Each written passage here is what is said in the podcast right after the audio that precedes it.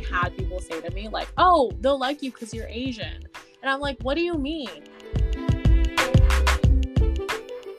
Hi, everyone. Welcome back to the Peahce Podcast. Today, we'll be talking about growing up Asian. And this is kind of a compilation of community responses we got through our Instagram page that we sent out a while back. I'll introduce myself first, I guess. My name is Michelle Wen. I'm a senior in high school from New Jersey. Um, I'm a Chinese American and I am the arts lead for the Peahce Project. So cool. Um, so my name's Benecia. I'm a staff writer for the Peahce Project, and I also obviously produce some of the podcast episodes. And I'm a senior from SoCal. So when I was growing up, I was born here in the US in New York. And then when I was about two and a half, my entire family moved to Shanghai in China. So I went to an international community, international school there. So I was really surrounded by this whole expat community, um, which is why, even though I feel like I have that experience of living in Asia, it has never been that full, like, in Asia, in Asia, right? So I was always yeah. surrounded by people who were like me. I was always speaking English. I went to a bilingual school. And then I came back to the US to a private school in New York City at about age 10 when I was in fifth grade. And so that was going from, you know, the school in Asia to a predominantly white institution here. So that's kind of been me. And then there's been obviously like the culture shock of moving between countries and then also just the specific culture of going to a PWI. Exactly. So I know that um, international schools, especially in Asian countries, even though they're like in an Asian country, they're also kind of westernized in a sense, yeah. but at the same time, it is like a culture shock. Well, with my own experience, I was born in California and have lived in California my entire life. But, and like most of my family lives in either America or they live like in Europe and I like just around like really super like Western countries. But that just kind of happened in my generation. So, like, my grandparents live in India and most of like my distant family members live in India. So um, it's like it's a weird balance because I'm Indian and I'm also American, and a lot of my family members have so many different cultures and so many different like expressions that are reflected into my heritage.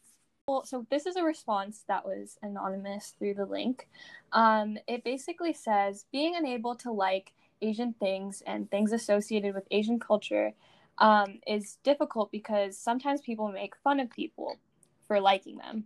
Um, I was always assumed to watch anime, and people would always call me an anime character because of how I looked like. This turned me off to want to wanting to associate with anime, and I had internalized racism towards myself regarding listening to music like K-pop because of the negative associations and uh, presumptions around it. I didn't want to give people any reason to fit me into a stereotype because I was trying so hard to be an actual person with likes and dislikes like everyone else. So I had to turn myself off to culture. So, what I think is really interesting about this response is this idea of internalized racism and a lot of the cultural dissonance that often comes with being an Asian American.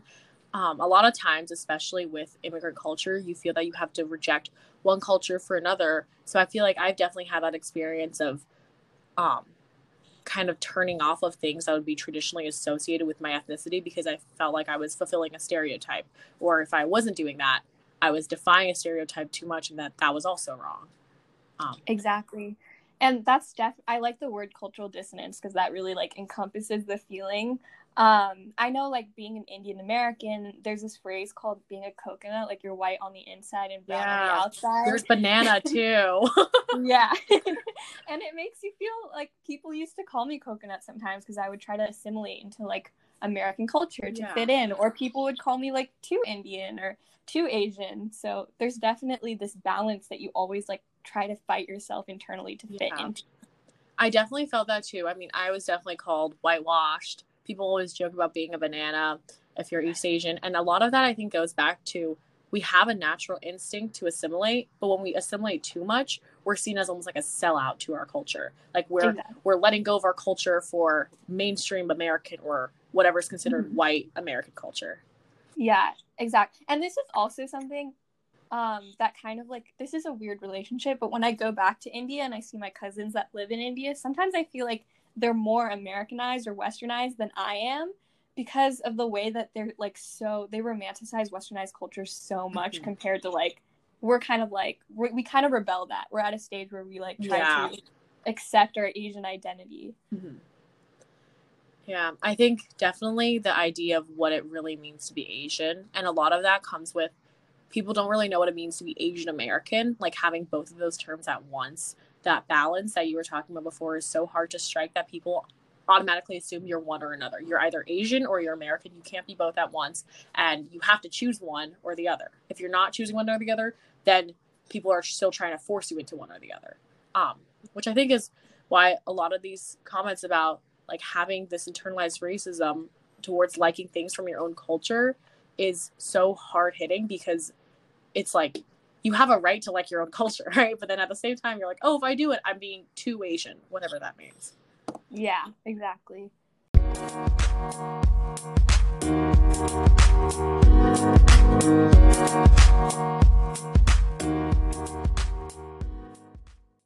So, should we jump right into it and talk yeah. about the next sto- submission. So yeah. the next one says, Being in poverty was a huge shame for me. Asians in my area typically were middle class or upper class. Asian poverty is rarely talked about despite the prevalence due to the model minority myth. I struggled for a long time with my poverty in silence. Applying for scholarships was always really hard for me because I couldn't apply to minority scholarships and wasn't good enough for the scholarships that white people with 4.0s and high test scores applied for competing with people who were privileged enough to not work during school or get tutoring for standardized testing. So yeah, you you wrote a piece called the about the model yeah. So like that definitely fits into this and mm-hmm. um this idea I know being a part of like the Asian American community when I like when my parents first moved to America, they weren't like the highest class. Like we lived in an apartment for a really long time and it was almost like it almost felt like embarrassing like at that mm-hmm. young age because every one of your friends live in houses and like you live in an apartment and of course that's not close like nothing close to people who live in like way lower socioeconomic statuses and who are homeless but it was definitely like i definitely understand that sense of like oh this is embarrassing like this is like i can't talk about this because i'm asian and everyone in the asian community like is upper class or middle class I think, yeah, that definitely ties back to the fact that the model minority myth kind of props Asians up as like the successful minority group in the US. So then all of this kind of wealth gap that, like, I think Asian Americans have the largest wealth gap of any group in the US. It's completely erased in normal conversations where we talk about the Asian American experience. And then at the same time, you have that layer of, um, like, almost whiteness being equivalent equivalent to wealth. I think that's something I talk about a lot with my friends, especially going to a private school in New York, that your proximity to whiteness is also kind of your proximity to wealth. And so there's kind of this idea of like, while whiteness often means success in the US, which also it's obviously not exclusively that, like there are obviously people who are of lower socioeconomic status who are white, but because success and whiteness are so closely tied, financial success is often um seen as like wait i can't i'm not saying this right i keep losing my train I, I totally i totally get what yeah. you're saying i feel like i feel like we can go into a whole conversation about like proximity to whiteness yeah. and like how that relates to capitalism and racial capitalism mm-hmm. that's definitely something that's really topical right now especially when people are seeing how um, systemic racism plays out mm-hmm. in a greater amount of people obviously people have known that for years but yeah. um, i think that definitely goes into like in my colorism episode i kind of touched in how like wealth was also seen as proximity to whiteness. So if you had lighter skin you were seen as more beautiful and mm-hmm. wealthier. So that's definitely something that ties in. Yeah. Going off of the idea of having like especially the immigrant experience and the idea of the american dream I feel like a really common experience for a lot of Asian American children is this idea of having to fulfill your parents or your family's expectations of the American dream, having that financial success and kind of almost making America. And I think that's going back to the model minority myth, it's what really promotes this false idea of if you work hard in this country, you'll always mm-hmm. succeed. Because as right. I mean, the submission obviously points out, like there are so many situations where you're just caught in between and you're like lack of financial success is seen as your own fault or you blame it on yourself yeah. instead of addressing the actual systemic issues Exactly. And the whole idea with the American dream can be really toxic within the Asian American community because that leads to a lot of like mental health issues when someone doesn't mm-hmm. reach that like pinnacle of succession. Like they're not in that higher socioeconomic status, they're not in that neighborhood, that specific neighborhood within an area, they're not in that specific school district. You're seen as you're kind of shunned within the community itself. Mm-hmm.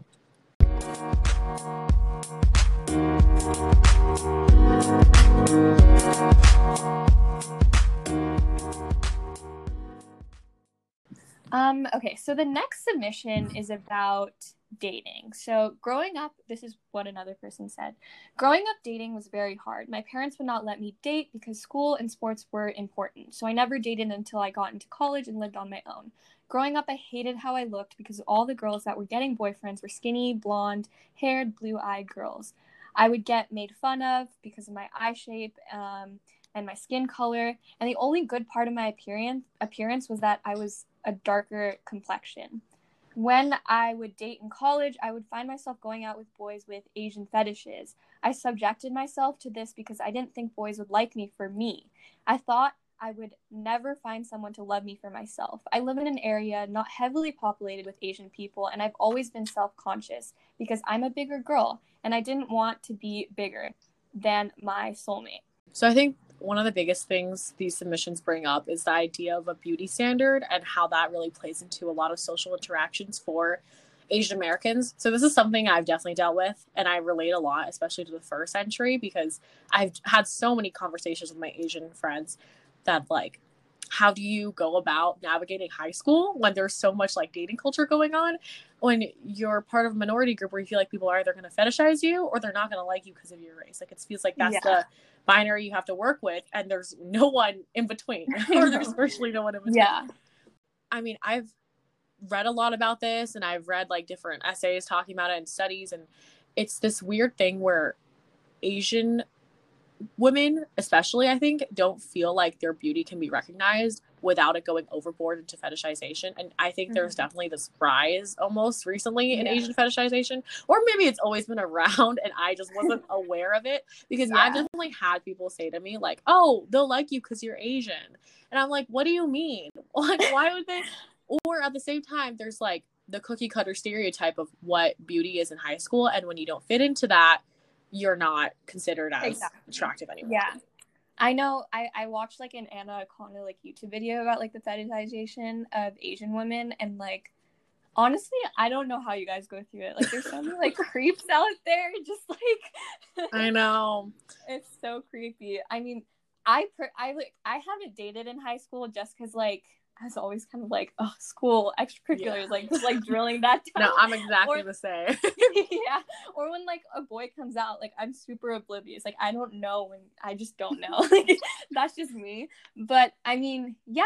I mean, when the opportunity does come to me, sometimes I feel like, oh, they don't they don't like me for me. They just like me because of my culture. They just like me because they're fetishizing me. And I've had experiences where like like boys would like almost like harass you or like DM you a lot and stuff. And it's just you're like, you've never met me, you've never talked to me. like, why are you?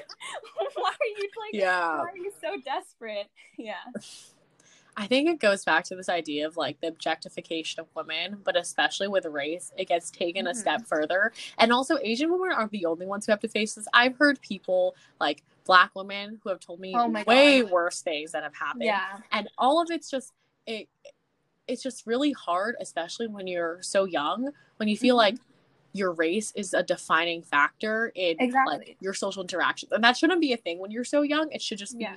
I mean, it's a huge part of your identity that I think you should respect and embrace and celebrate, but it's not something you should be thinking about when you're like I don't know, dating in high school. Like I, I know. It's, it's I mean, I know like within like the Indian community, and I've heard this within the Black community as well. There's almost this like stereotype where like, oh, like I only date lighter skinned girls, or I only date girls with like curly hair and light skin. Like I would never date like a dark skinned girl who, and they almost like animalize the girl and they call her mm-hmm. like a monkey or something, which is like totally disrespectful on so many levels.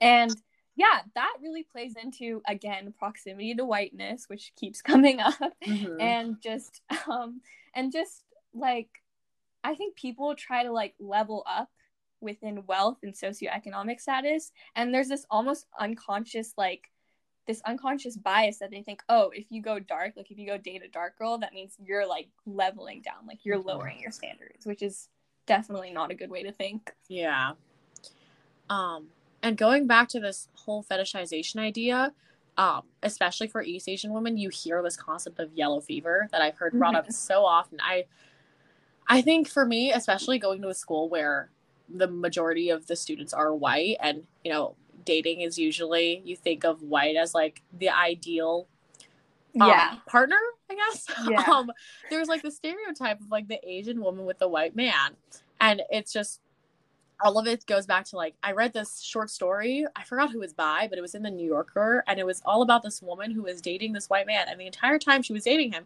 she was like, "Does he actually like me for me, or does he have some type of Asian thing he wants to fulfill?" And she talks about how like the fir- their first date they saw a movie and it was a Chinese movie. So mm-hmm. all of a mm-hmm. sudden she's like, "Oh my god, he likes me because of my race." So then she mm-hmm. spent the next like months trying to figure out whether or not he had an Asian fetish. And it was mm-hmm. it was at the same time really funny and really sad because she basically was trying to figure out, oh, does this man exclusively date Asian women? Or does he mm-hmm. just happen to like that one Chinese movie that we watched together?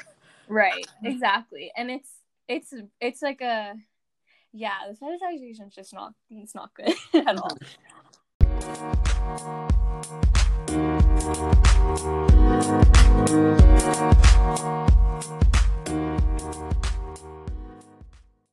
Okay, this is another submission um, about kind of fitting in for the stereotype of what an Asian person is.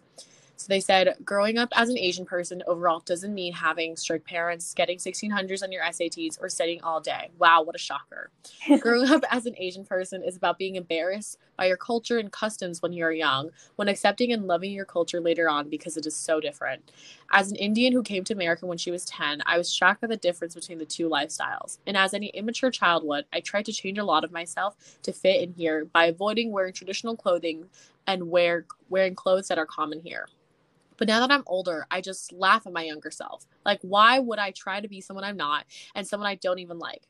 It took me some time, but at least I realized that being in touch with your roots doesn't mean wearing a, I don't know how to say that. Is it's it a lehenga, lehenga. at a puja. Wearing I a lehenga. That part. Okay.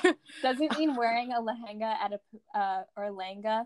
I'm so I'm, I'm so bad at this too. at a puja, and basically a puja is like a prayer for people who are Hindu. Like it's like a prayer thing um, only for Instagram pics and captioning that a culture fit, like WTF. now I just love showing others that I'm Indian. I don't try to speak with an American accent. I comfortably eat Indian food for lunch at school. I in dance class I wear kurtas, which is a type of clothing my mom spent a lot of time making in the past instead of a baggy t-shirt and leggings. And believe me, I can feel the difference. In a, in in summary, I actually appreciate going through that. I'm extremely embarrassed that I'm Indian phase because I wouldn't be the person I am right now. I just want to say that if you're still embarrassed by your culture, you're truly missing out. So, this definitely touches base with like the earlier submission that we were talking about. Um, just because I'm Indian, I definitely relate to this.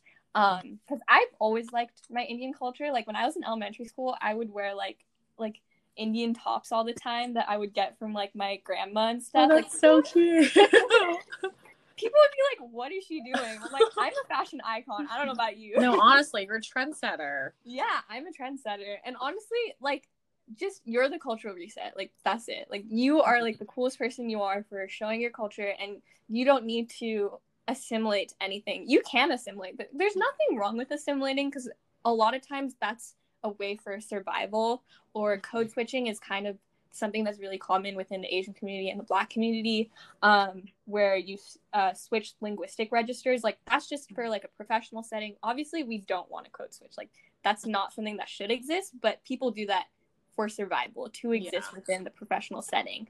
But that is something we have to change within our society. We should start having conversations about. Mm-hmm. I feel like I also relate to this, even though I'm not Indian American. The whole idea of like we moved to America kind of at the same age, and this kind of culture shock you feel, especially with clothing. And they talk about kind of like the lunchbox moment people mention a lot, where mm-hmm. you have your food and you're embarrassed by it. And I think for me, it was never even that obvious. That like I didn't like my Chinese culture, it would kind of like it built up over time, especially when you're surrounded by people who all grew up the same way. They all grew up together at my school. Like they started they're all been here for so long. Everyone knows each other. Everyone dresses the same way, talks the same way. And I come in out of nowhere from Shanghai and I like I don't dress the same. I I my English although not bad, was definitely not the kind where you like you're used to speaking it every single day for 10 years, right? Yeah. So I that moment of like kind of realizing there's something fundamentally different about mm-hmm. what's going on and then being like how can i change that is so harmful especially when you're so young because what you're trying to change isn't like oh i'm trying to change my hair or whatever you're changing like a fundamental part of your identity like i yeah. remember for a really long time i was really embarrassed to um like be Chinese. And it, it, wasn't just like I wouldn't tell people like, oh, I hate being Chinese, but it would be like I would beg my mom to go buy me clothes at the same place everyone else goes. Or I, I would stop telling people that I used to live in China because I was like, oh, like they don't care. Like this doesn't matter at all. Like all that matters is I go here now. Like this is this is it. Or just things like I would get embarrassed like talking to my parents in Chinese at home sometimes because I'd be like, oh, everyone's gonna think I'm so weird. But it's such like little things that, exactly. like this person said, it's embarrassing looking back because you're like, this is what makes you unique, and it's really really hard, especially when you're in like elementary, middle school. But in the long run, you end up regretting it for yeah hating it. That's for sure. I and the whole language thing, like my family spoke like three languages at home, and my English wasn't the best. Like I wasn't good with like grammar and things and like my teacher like one of my teachers in 6th grade was like, "Oh, your English is bad because you're speaking three languages at home. Your parents should just speak English." And then I'm oh, like, oh. okay. at that time I was like, "Oh, that sucks. Like I have to start speaking English more at home and blah blah blah blah." But then now I'm like, I'm a staff writer and I didn't like Yeah. Like like what do you You got there on your own. You didn't need to sacrifice yeah. your culture yeah, oh. I didn't have to sacrifice anything. And if if anything, like learning three languages is so cool to say. Like that's yeah. just like a cool thing to say. Yeah.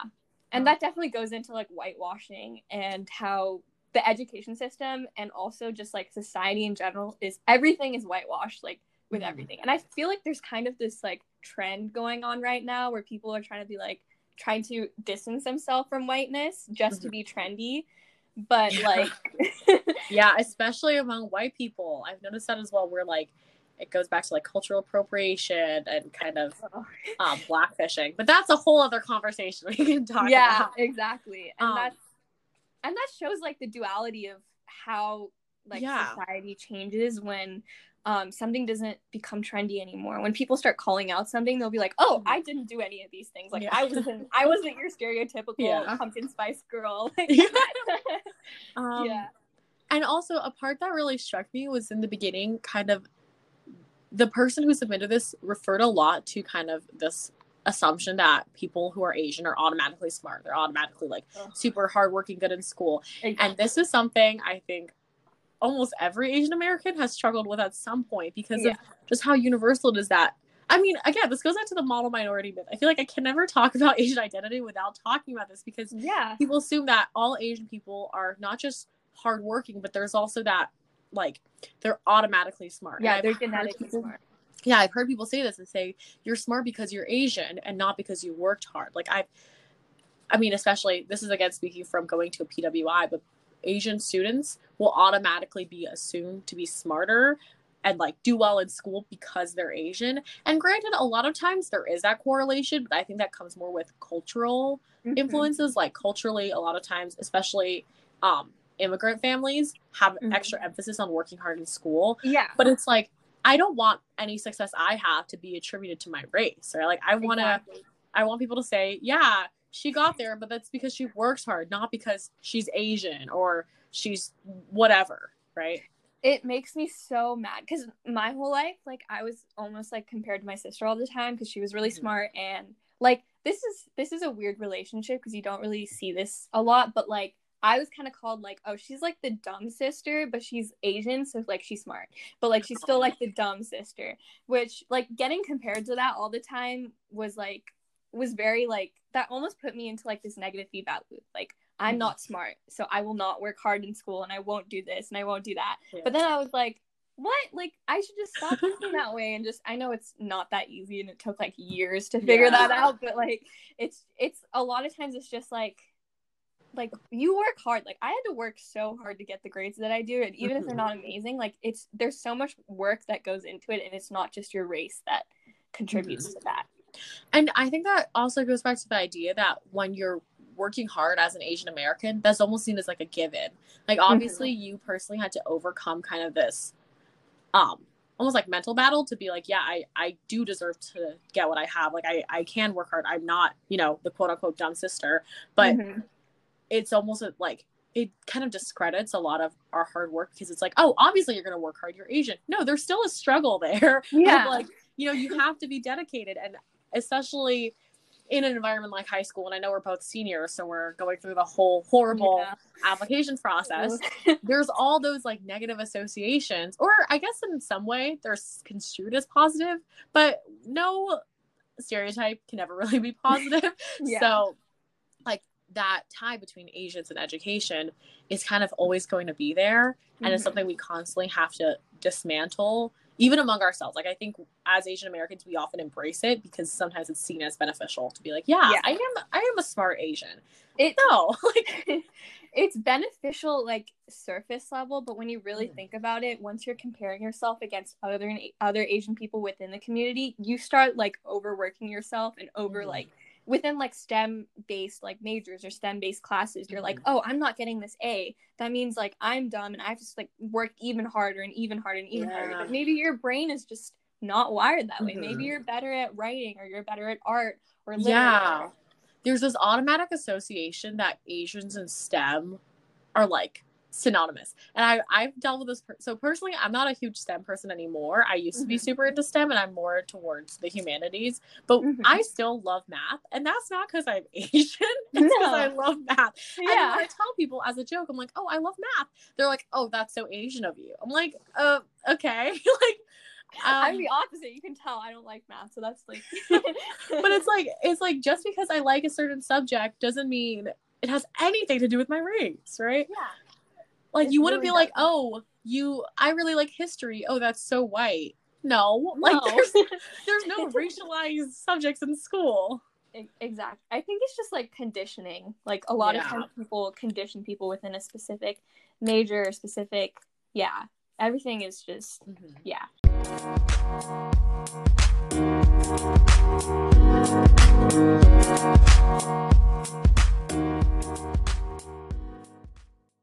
Okay, so we can move on to the next submission.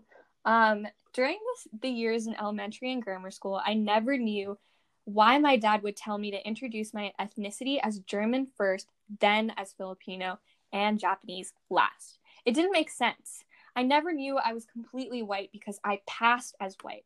My parents are Americanized, especially my mom, since she was born in the Philippines. She never made a she never made any Filipino food except once when it was Heritage Day at school. And today going to a Filipino Asian American Asian market is like a treat instead of going there for everyday groceries. My classmates would make Asian jokes and I didn't understand the jokes. In high school, I thought I would be friends with others, but they were honors and AP kids, so I never got the chance to talk to them. I also had classmates ask me about math homework, and I'm not great at math, to be honest. Um, or any homework they would ask. I usually procrastinated.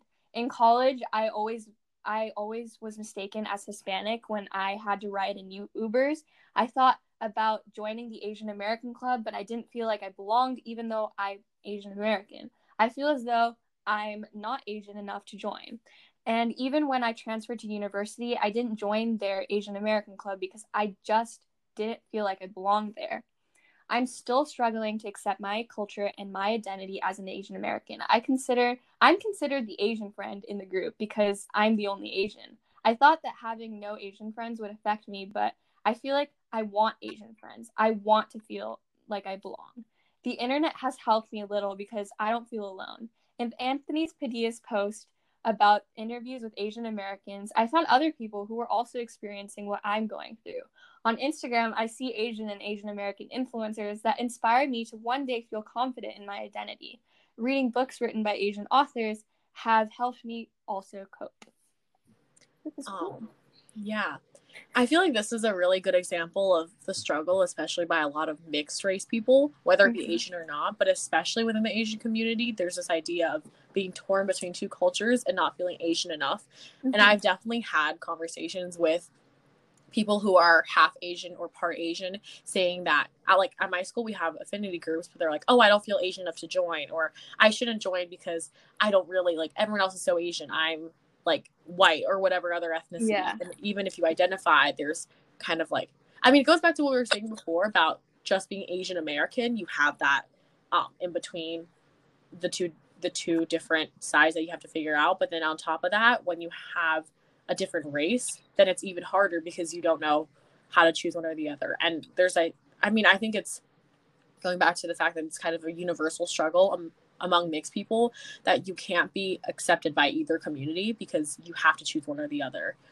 Um, exactly. And I'm not like mixed race, but I definitely do identify as multi ethnic because something that people don't realize about Indian culture is that it's there's so many like different cultures. I've heard about Indian this. Culture. Yeah. Like, North Indian versus South Indian culture is completely different. Completely and, different. Like you can't really ask someone who's North Indian to talk about like South Indian customs, but then especially in the US, people kind of assume mm-hmm. it's all the same. Exactly. Um, yeah. And like I'm just even though like I'm just South Indian, I'm two different types of South Indian. Like I'm there's two different ethnic groups. Like one is called um, being Malayali and one is Tamil, and they they have two different languages associated with it too. And then I'm also American, so like that's like three ethnic groups kind of like mm-hmm. competing with each other. And what's interesting is like sometimes I won't like fit in with a specific Indian community because I'm not Tamil enough, or I won't fit in within a specific Malayali community because I'm not Malayali enough, or I'm not American enough. So it's like these three things where I don't feel like I'm enough in any of them, and it's just yeah confusion. But yeah, and that's something that you know I definitely relate to that kind of like mixed identity, that mixed feeling, like you feel torn between two cultures. Mm-hmm. And then I think they this submission also talks about how isolating that is when you are torn. You feel like you just want to have other people who relate and then kind of being tokenized as the Asian friend. I have been called the token Asian friend so many times before, which is also really ironic because I have other friends who are Asian, but I'm still considered the token Asian friend. And it goes back to what we were saying kind of in earlier in the episode that like even though racial identity is a huge part of your identity, it shouldn't be the only part of your identity. Like you should never exactly. be seen only for your race. And this, I think this submission really highlights how when you have that internal struggle and then externally people are still kind of placing these labels on you they're still expecting certain things from you like they were talking about the math thing which is kind of funny because we were just talking about math yeah. um it's like it it kind of doubles the battle even more because you have to find your own thing and then outside people are still trying to force you into a category. Exactly. And i kind of relate with that experience as well because in elementary school i went to like not like a predominantly white school but it was pretty like white or like other ethnicities and there weren't that many like asian kids and there weren't that many indian kids. So like it was hard to like find people to relate to so that i found myself like assimilating but then once i moved again i went to a school with a lot of asian kids and a lot of indian kids so then i found myself kind of like shocked like that's so yeah. many like and then immediately i was like immersed with this people who like i related to and everything but then i also found myself like isolated within the group because yeah. i didn't relate to a lot of the things too and yeah and when you were talking about tokenism that really relates within the entertainment industry as well mm-hmm. and how there there are asian token asian characters there are token mm-hmm. black characters and token indian characters like that is also something that mm-hmm. should be brought to the table um kind of going back to what you were saying about that overwhelming effect i've definitely felt that as well and this is my own issues i have to deal with that i acknowledge that i need to address but even going back to like applying for college right now, and I'm thinking about where I want to spend the next four years of my life, I have said to myself and my family, like, I am genuinely nervous to go to a school that has a really large Asian population because I just feel like I wouldn't fit it anymore. I feel like I've been at a predominantly white institution for too long. And even when I was in China, I wasn't really part of like the Chinese community. So I've never, even when I meet people over the summer through different programs, I never feel like I relate to the people that are actually from China, not Chinese American. And then among people who grew up surrounded by a really strong Asian community, I feel like I don't fit in there either. And like it's definitely problematic that I feel that way and I don't want to diminish it. it. But it's just like it's so hard because I'm like now I feel like I'm not Asian enough and I'm scared to be with people like me. Like that's so I hard. I get it. I mean, I came into a school with a lot of Asians, but then I found myself only having like two Asian friends or two yeah. Indian friends, which like that makes me seem like that makes me seem kind of sketch. Like that's like uh, you know like, yeah. But it's, but it's also like that's what I'm comfortable with at mm-hmm. the moment. Like I can have friends outside of school that are like Asian and are Indian, but when it comes yeah. to like in school, it was just like also because I was like the token dumb kid, like, it, made me, made me so uncomfortable. oh no. No, no, you're fine. um, no, I, I that's just like it's especially with friends. I think it's such a tough thing to figure out, and that's why like going into I guess the rest of our lives, I want to be conscious about who I'm surrounding myself with, and I want to make sure I am, you know, having diverse friends and hearing new perspectives all the time. But it's also just like it is intimidating when you feel like you're not enough of a certain ethnicity.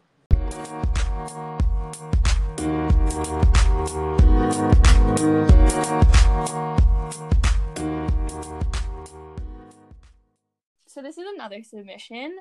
Um, while I am Asian, I was born in China. I don't feel Asian. I was adopted as a baby, and I feel like it affects my life, as well as my family. Growing up in school, I was one of the few Asian kids in my entire grade. I moved when I started in middle school and met a lot of friends who are Asian. I started to feel disconnected with my culture since I don't have a traditional Asian family. My mother is Italian. I don't know how to speak Chinese. I don't eat traditional Asian meals. I don't have an Asian surname, and none of my family is Asian besides my two sisters. During middle school, I felt less Asian than my Asian peers. I would also experience indirect and direct racism on multiple occasions. My science teacher would confuse me or my friend who was also Asian and wouldn't even and we didn't even look alike. Yeah. Um that's something. Yeah. I mean, that's like the identity crisis, I guess, of a lot of adopted children, especially from Asia, because mm-hmm. there's it's weird because when we talk about our Asianness, a lot of the pride we get comes from culture, and it doesn't just come from just our racial identity. It's the culture that we're allowed to celebrate and embrace, and it's what allows us to kind of reconcile any racial differences we have. But then, especially for people who didn't grow up with an Asian household, there's not that culture you can grasp onto. So I get that the entire kind of identity struggle you face is so much more amplified because it's like you feel disconnected to your culture, but then at the same time, you're still kind of what's the word? I wasn't going to say oppressed. I forgot the um marginalized. That's the word. Yeah. you're marginalized for your race at the same time. Um, and I think it's a lot goes back to this assumption of all Asians are the same. Like that's how people mm-hmm. get confused all the time because that's happened to me so many times. Also, I'm sure you've gone through it as well. Yeah. That you know, it's even if you you have that cultural disconnect, you're still grouped into the same way because of the way you look. Exactly. Yeah, and it and I the name thing like that has happened to me so, like so many times and so many occasions, and especially because my name is also really hard to like pronounce sometimes. So I'm like forgiving about it. Like I'm like I get it. Like my name's hard to pronounce, but um, no, but still, it's like, like it, if if we can. I saw somewhere that's like if we can learn how to say Michelangelo, we can say yeah. all names. yeah, exactly, and especially because when it lasts for like a year or like two years, like that's mm-hmm. like when it gets to that point, and when it's someone that you see like on a regular basis, or you have a teacher that you have on a regular basis, mm-hmm. it gets really annoying, and it gets like it's just not yeah. it's just not fun to go through that over and over again. Yeah, and yeah, um, another thing that kind of touches base with like the whole adopted um like identity crisis thing is a lot of times white saviorism is kind of associated mm-hmm. with that you see in a lot of like african countries and asian countries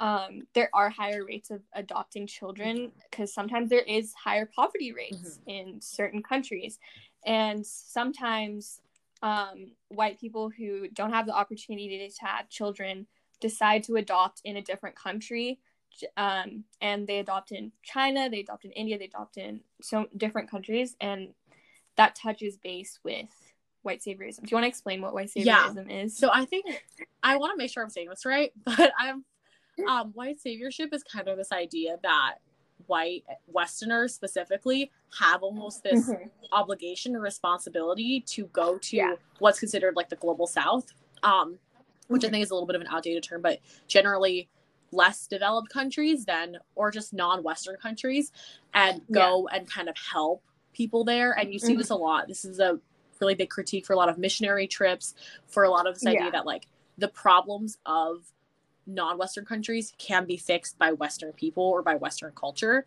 Um, and I, I don't ever want to discredit people who are adopted from these countries because yeah. it definitely like it's still a good thing, right? You're giving a home yeah. and a family, but there is that trend of like white people going into countries and like helping them. Like I was just talking about this today with a friend, especially when you see charity trips. And I know myself, even though I'm not mm-hmm. white, I've definitely, without realizing, engaged in this type of behavior with like mm-hmm. thinking that because we're westernized, we can help other people.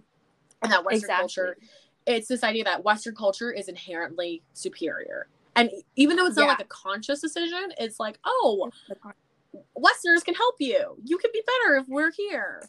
So, and that yeah that goes into like the term like developing countries mm-hmm. and like sometimes when i think like when i see pictures of like uh different like african countries like they're super developed yeah. like they have cities they have they have like they look almost as developed as like an american mm-hmm. town like or like a, year a town in Europe or something like that. And in, in India, for example, a lot of times people think of India as this like super bustling and super like crowded mm-hmm. place, which is true in some cases. You'll also see super, super developed cities. Yeah. And the other side of a, of a specific country that's considered developing is usually not seen in the media, which mm-hmm. can get annoying at times. Yeah. I definitely struggle a lot with the language we use, as you can tell from the way I was talking. Because no, you're totally um, fine. I don't know if you've seen the map of what's considered the global north and the global south, but the way it's drawn, I forgot it was drawn in like sometime in the 20th century. They literally mm-hmm. go around all of Europe and North America, and then they just hop right on down to Australia, circle that, and then go back up. And it's just, it's such an arbitrary boundary of what is considered a good country almost versus a bad country and the same with mm-hmm. developing and even when you say western versus non-western that says like western as the ideal um a yeah. lot of the language used to describe these countries is completely centered around what narrative we're consuming and for us as asian americans it's this american narrative that america is like the best country and everyone else is kind of like struggling below um and yeah. I, I see that especially i saw something online about how like there's this yellow filter they put on all countries, especially in countries like India or other countries in the Middle East or some African countries that like movies and TV shows tend to put this yellow dusty filter on everything to make it seem um like I don't even know like a third world country is kind of the idea they're trying to promote. Exactly. Yeah, and like when I when I see like documentaries about like India, and I'm sure like probably a lot of African Americans think this way or Africans think this way when they see documentaries about Africa. Like it's not like your individual experience yeah. with it, and it just seems so different mm-hmm. because there is poverty. Like there's yeah. poverty in the US too. Like we, we have poverty in the US, we have poverty in Africa, we have it in India, we have it in Asian countries, but they shed it in such a light that it's like it's only yeah. poverty that exists in this country. Like there's nothing, there's no part of it that's developing. It's only poverty. Yeah. I see the same thing with yeah. China, less with the I mean, there's still such a wealth gap in China that's a huge issue there. Um, but China kind of in the media went from like, oh, they're super like closed off to look at all this wealth in China. Everything there is perfect. And and personally, even if my family, we don't really watch a lot of the documentaries and shows that come out about China because a lot of times it just ends up being like, this is not representative of my experience. And it it, mm-hmm. it has this agenda in it, right? Like every all media yeah. we consume has agenda, but a lot of times it's almost seen as like propaganda against a certain country. Even mm-hmm. despite like all the political stuff behind it, there's still that like cultural connection we have that we don't want to see disrupted like this. Exactly.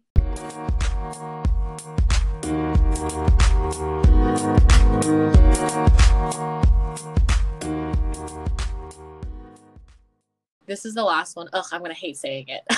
Um, so it's okay. This is a new submission that says one thing was clear to me growing up as an Asian American that I was different, and I'm not talking about my personality. I'm talking about kids that looked at me and wondered why I had chinky eyes. I hate that word. Anyways, my first experience of self identity was through bullying. I knew I was different because of my eyes, nose, and yellow golden skin color. I found out the hard way and knew I wouldn't do anything about my looks. So I cried. Fast forward to teenage years, and I'm well aware of my identity. Not everyone was interested in me, maybe because I didn't talk much, or maybe it was intimidating to date a cultured Asian girl that probably eats quote unquote weird food. I'm sure you could say I was that quiet Asian girl, but little do people know I was only observing their ignorance to assure myself they'd be a waste of time. Ha ha. yes. happy being alone. No one could ever understand how it felt to be different, to be stereotyped in a category that assumed whatever it was that described Asians. What I actually found disturbing, if I'm completely honest, majority of the prejudice and discrimination I received was from people of color, minorities, and even my own people. It's a battlefield with minorities because you've got to be cultured enough to be Asian, or in other cases, strong enough to back yourself up when others want to hurt you. It's a battlefield with whites because you are questioned if you're American enough, questioned if you belong here, questioned if you speak the language or not. The experience of being an Asian person in America is overwhelming. Would I have wanted it any other way? Absolutely. Change needs to happen with the acceptance of diversity. America is a salad bowl. We got to learn to complement one another's differences, and I believe that begins with education. Our school systems need to change and do better. We are diving into a different world than the earlier times of America. We all need to ask for change, take actions, vote, and engage. Yes, that was so well put. Mm-hmm. I think that was such a good response and how to yeah.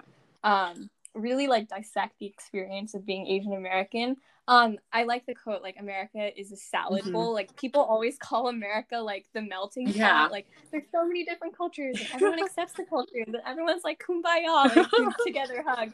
Yeah. but if you're Asian, if you're a person of color, you know that like it's, it's isolating. It's not like we're all melting not... together. We're still our own ingredient. yeah like there's still so much discrimination within the community and there's still so much like and it's not like as an asian american you know that there is a certain level of privilege that is associated with us but and we should be allies with other poc people especially indigenous and black people who experience discrimination way more than we do mm-hmm. a lot of more fronts but still it's not a melting pot that's just like a false mm-hmm. idea that's been perpetrated yeah i feel like this is a really good conclusion to the submissions, I guess, because it kind of encompasses everything we've brought up. We've brought up like the idea of specific beauty standards, this kind of cultural dissonance, and then this internalized racism people feel a lot of the time, especially within um, Asian communities.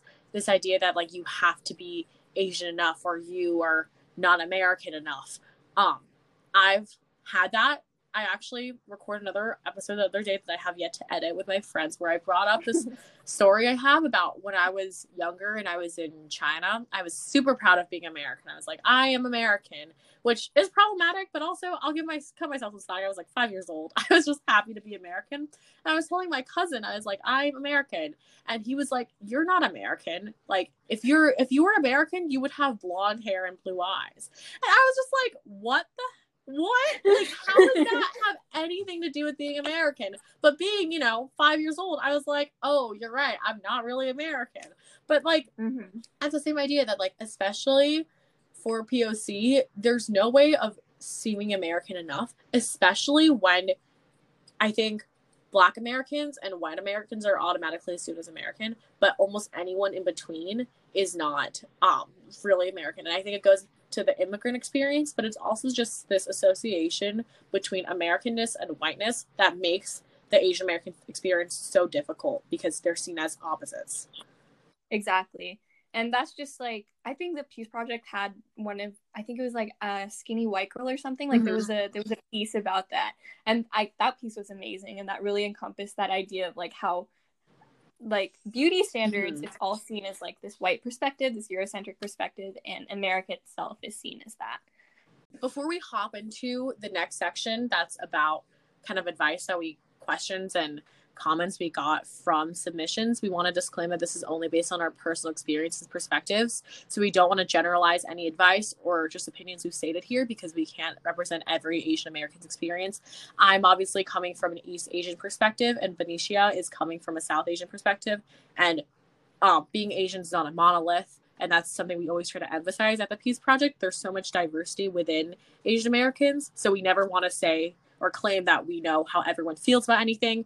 We try to speak from the I perspective, all that good stuff. Um, yeah. And if you're like an Asian, if you're a minority within the Asian community itself, I would say you should definitely submit because we want to hear your perspective mm-hmm. at, at, the Peahce Project. Um, okay, so the first question that we got is do you also feel like you don't believe in you don't belong in Asian American groups even though you're Asian? Are you still struggling to accept that identity? So we definitely like have covered yeah. this pretty extensively. Um, I definitely feel like I I belong to an extent. Like I mentioned this a little bit that I'm almost afraid of being in groups with a lot of Asian American people. And to be honest, the Peahce Project has definitely helped with this a lot. Seeing just it's just such a positive community of just Asian people, and it's just the best way ever to kind of embrace that side of me. But I definitely do struggle with accepting it. Um, I I don't think anyone's ever really able to fully reconcile this type of cultural distance that we were talking about because at the end of the day it's like an ongoing battle that you have to just work little by little and it, um it takes a really long time to fully accept it but i hope that as i keep on growing up because we're obviously still teenagers, I'm able yeah. to strike that balance even better and see why like that unique identity is so valuable and we shouldn't be forced to choose one or the other. Exactly.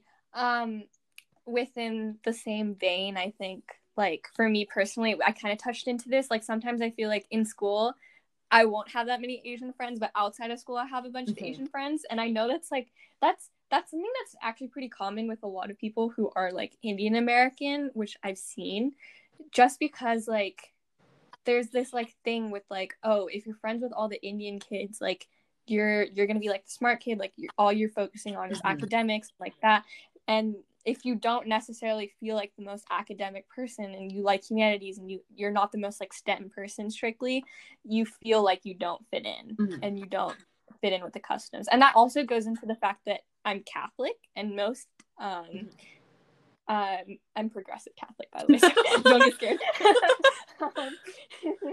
um, so um like most most Indian Americans, they're they're Hindu or they're Muslim. Mm-hmm. Even even being Muslim is a minority. So you then again you don't fit in within that. Uh, yeah. That portion of There's being in all those expectations for what it means to be Asian. So mm-hmm. I would say to this person, um, I guess I don't know if this is the best advice, but maybe make a conscious effort to reach out to those Asian American groups. And that kind of takes accepting what it feels like to be outside of your comfort zone and kind of pushing the boundaries of like how can you really embrace your identity. Um, mm-hmm. but also to kind of go easy on yourself, I guess. It takes so much time to figure this out. This isn't something that happens overnight. And it takes kind of building connection, building coalition with other Asian Americans for you to really feel that security in your identity. Because exactly. it's, like I said, it's a continuous process. Um, yeah, and the Peahce the Peahce Project has a Discord, so you should join yes. it if you want more Asian friends. yeah, it's it's honestly the Peahce Project is a great way to meet other Asian people, especially if you're like me and you go to school where there really aren't that many people. Mm-hmm. Um, so this really ties into the next submission we got. Um, it says, What advice can you give to any Asian who isn't surrounded by other Asian communities or empathy on our experiences? What tribulations have you experienced regarding your identity versus your race? As much as I have grown from childhood, I still find myself feeling I don't have a place in the Asian community because I was adopted to a white family with no education on Asian history and culture, and I never felt exclusively included by white family too, due to contrasting values and even just microaggressive racism. Yeah. So that's a very like that's kind of a topic that we touched mm-hmm. onto a bit but something that i think that really this comes down to is like education mm-hmm. and teaching like culturally responsive and culturally empathetic um, narratives within the education system because we often like find ourselves just talking about things within a Eurocentric pers- perspective. And that's something that Diversify Our Narrative mm-hmm. and different educational uh, reform organizations like Teens Take Charge and Justice in the Classroom have been looking into. And we, the Asian community, should be voiced within history, not just from like you you shouldn't just learn about like Confucius or yeah the Vietnam War. Yeah. Like those are the only two Asian things that exist. Yeah. There's so many different. yeah. Oh my god. Every time we bring up like I remember in my history classes, the only time I saw myself reflected was either Confucius, the Opium War, which is that's not a positive representation of Chinese culture, or it's just like um immigration to the US. Exactly. Yeah, and it's and that's there's so many cool things that have yeah. gone on and there's so many bad things too that have gone on that haven't been shed mm-hmm. light onto like the the rape of nanking like yeah. no one talks about that but that's really talk that's a really important topic yeah. to bring up oh my god especially when we talk about something like world war ii i feel like my school doesn't even address the fact that there isn't an official date because people see it differently like exactly the, the biggest one of the biggest wars in the history of you know modern civilization has multiple interpretations and we don't even talk about the multiple interpretations we don't um it's yeah and that was it that's like an entire yeah. on its own but to touch a little bit on microaggressions um that's definitely something that the asian community has also perpetuated and also experienced through mm-hmm. themselves mm-hmm. like a lot of times the asian community there is anti-blackness within the asian mm-hmm. community and that's something that needs to be addressed um for like within colorism and within just thinking like oh like the common stereotypes of being a black person but then also we experience uh microaggressions like the different stereotypes we touched based on. Um this is actually kind of a tangent but uh, my monthly piece for the Peahce Project this week actually is about microaggressions and i was feeling a little bit hesitant about it and i'm still kind of working through how i want to approach this but mm-hmm. in the conversation with my friend, who I was just kind of like, oh, I'm scared about talking about this because I feel like I am am I like being too much? Like, am I saying that everything's racism when it's not? But when you're talking about how like microaggressions are essentially the foundation of institutional racism, it all exactly. starts on a really small interpersonal scale, and they're all just yeah. symptoms of a larger systemic issue. So mm-hmm. even though it's um it seems like a minor annoyance yeah, sometimes it's like you need to that's how you stop it right? Like you can't systemic racism isn't going to go away if everyone's like i don't know they do whatever and they're like okay it's done in two days. We're done with yeah. racism in a month. Like we have to start on such a small scale almost like a microscopic scale and every time one of these things happen you have to recognize why it's wrong and why it's not just a rude comment. It's not just mm-hmm. um, an offensive joke. It's really kind of contributing to this larger issue that we can only dismantle if we start on this personal level. Yeah, and I'm also writing my piece on like educational reform and going into that um, I was reading this quote that was like, when you approach racism, you should approach it with a developmental mindset, meaning that you're not anti racist or you're not racist. Like, you just have to think, like, like you're not either of the two extremes. You mm-hmm. you just have to constantly be checking your biases your implicit biases your subconscious biases any microaggressions that you are saying within a classroom or outside of a classroom just within society in general. Mm-hmm. because then you're starting to check yourself and then you're trying you're starting to see am i am i offending anyone? Am i hurting anyone unintentionally or intentionally? And am i being actively racist? Mm-hmm. which is important. Yeah and to kind of just wrap up this submission, I would say going back to the first question um, the submission posed about what advice can you give to people who aren't surrounded by an Asian community, the number one thing I can say is what Benecia said with education. I think it's like find if you can't find it in your local community, find it through the internet. The internet has so many resources, or find it through literature or really media, anything that can kind of help you explore your identity, even though it's not um, through a physical community, I guess. I know one of the earlier submissions recommended that we read Asian authors, which uh, for me has been so empowering seeing your own experiences written on paper because, I mean, growing up, we really don't see that reflected. And that goes back to everything we're saying about educational reform and how we need to see those diverse perspectives reflected. And if our schools or our districts or our systems are not going to do that for us we need to do that ourselves and that's how we can find that security and almost like mm-hmm. that safe haven of what it really means to be Asian American when you're not mm-hmm. directly surrounded by people who are. Yeah, and that really wraps up everything that we have to mm-hmm. talk about. So, um, we'll definitely dive into some of the topics that we touched on in future episodes mm-hmm. in more detail and more research and yeah. really like dive into it because we did bring up a lot of important things. Um, yeah, well, that's all for today. That is all we have. So I think the plan for the Peahce Project is to keep this submission form up. Um, it's closed right now because we had to close it up when we were making this episode, but we hope to open it back up so that we can kind of address a lot of these comments in every episode from now on. Um, but that's still something we have to figure out internally because we love hearing from our community members. And I think this has been a really great experience for Padishi and myself as well, hearing mm-hmm. about it. And also, it really just reminds us like how common a lot of our experiences are. Like we really mm-hmm. we feel alone, but at the end of the day, we're not. Everyone is really going through the same thing. Um, and we hope you stay involved with the Peahce Project. Yes um, please. We we're we're responsive to every like criticism anything that you guys have to say within the podcast or within the platform in general. We want to hear it because we made the platform for everyone in the asian community and everyone outside of the asian community yeah. too. Um so yeah.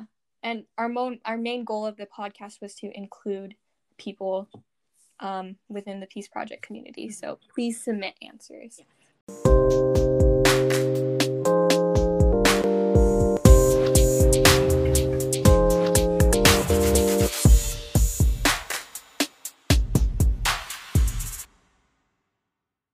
Quick plug for the Peahce Project. The Peahce Shop is still up and running. We actually currently have a giveaway that I hope is still going on when this episode goes out, but I'm not 100% sure. So make sure to check out the Peahce Shop page um, to see if that's still running.